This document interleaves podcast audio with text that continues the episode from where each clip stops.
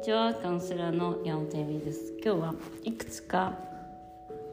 ですね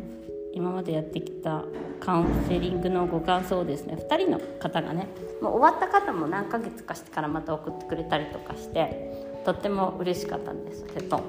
その中でやっぱりえっ、とうんうん自分で気づいていってくれるようになるんだなっていう。なんかねあのだから自分がイライラしてるとか自分のうんネガティブなことを受け止められるようになるんです。だからそのイライラしなくなるとか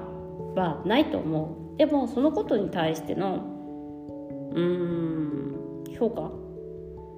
自分に対する厳しい目みたいなイライラしてダメじゃないとか。もうなくなるしあとまあ一人の方は自分を責めてるのは自分で世界の人は自分が思ってるよりずっと優しく善良であるというふうに素晴らしいお答えをしてくれたんですけどなんかそうなんですよ。世界の人って実は優しい人だと思います。なんか自分がちゃんと優しい世界なんだって信頼してあげれば優しい世界になってくれるはずというかなってくれるんだなってすごく信じていてそれはなんかパートナーとの感覚とか関係とかとも同じかな。相手のことを私のことを嫌いで愛してくれない人なんだってなっちゃっとから苦しいじゃないですか嫌いでも愛してないわけでもないんだけどそういう言い方しちゃうダメな人とか弱い人とかあとまあ逆に言えば私のことすごい好きなんだなっていうことを気づいてほしいしそれはセクシャリティだけに限らないんだよねっていうのもなんか今日いろいろそのお返事をいただいてすごいやっぱり嬉しかったですね。うんうんうん、その中ででもね過去の過去のねちょっと見てたのねそのカウンセリング後のカウンセリング後のえっと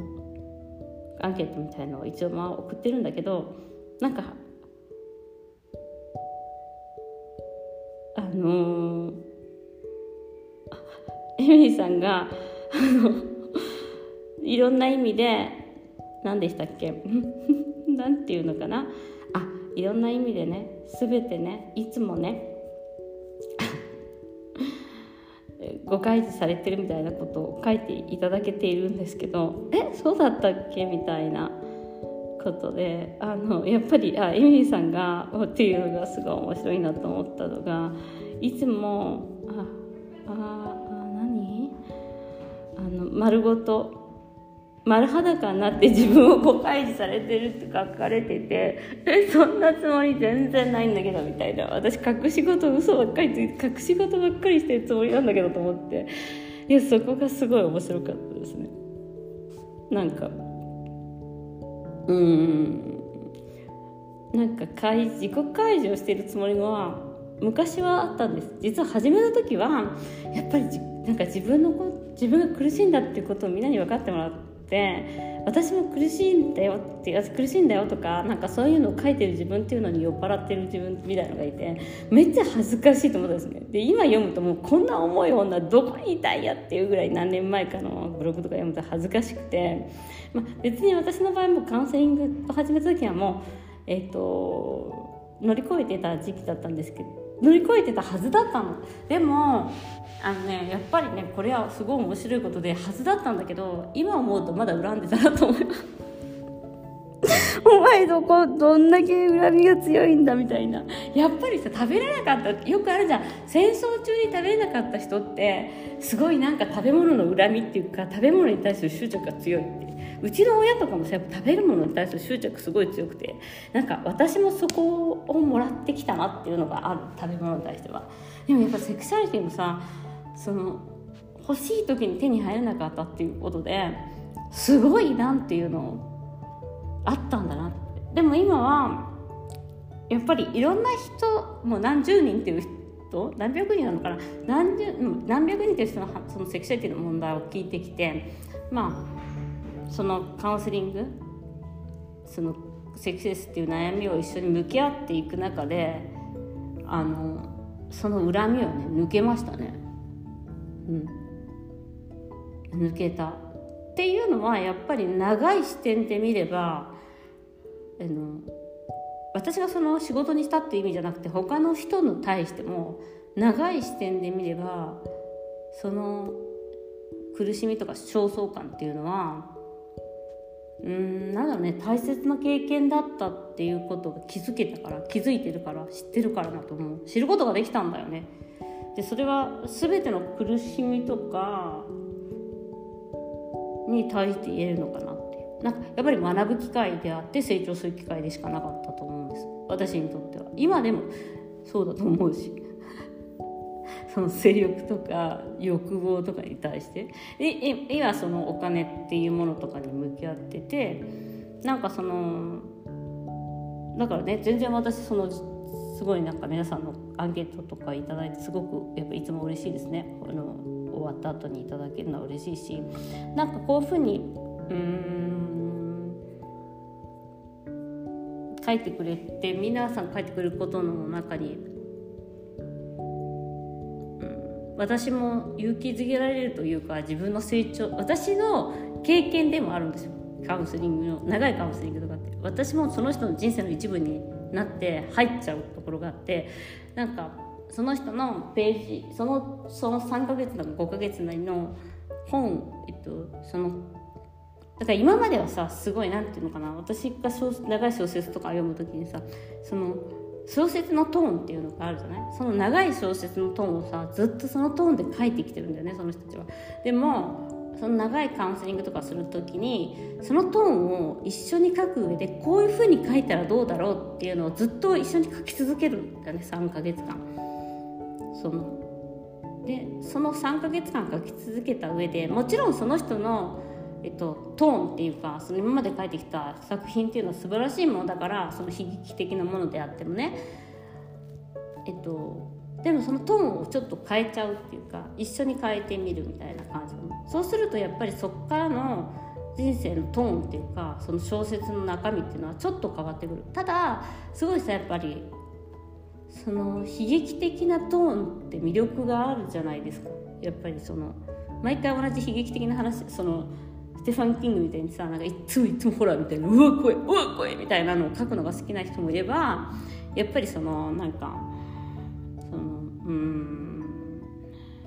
クリスマスキャロルとか書いた人なんで言ったっけ忘れちゃったけどその人みたいになんかこう悲劇的な状況からのし上がっていくみたいなのが好きな人もいるしやっぱりそののし上がっていくところだけ書いたって面白くないわけじゃない。その悲劇的なところっていうのがやっぱり必要で。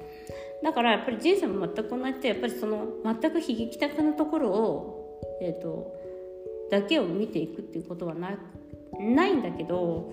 やっぱりそののし上がっていくっていうか成功し体験みたいなのももちろんあるんだけどその人のトーンっていうのはやっぱりその悲劇的な部分を入れるっていうのは必ずあるっていうのもあるしそれがその人の魅力だったりするわけじゃないですか。あディケンスだディケンス。チャールズ・ディーケンスさんとかは、まあ、その悲劇的な部分をどんどんどんどんこれでもかこれでもかっていうふうに書いてそその後にやっぱりバッてのし上げるみたいな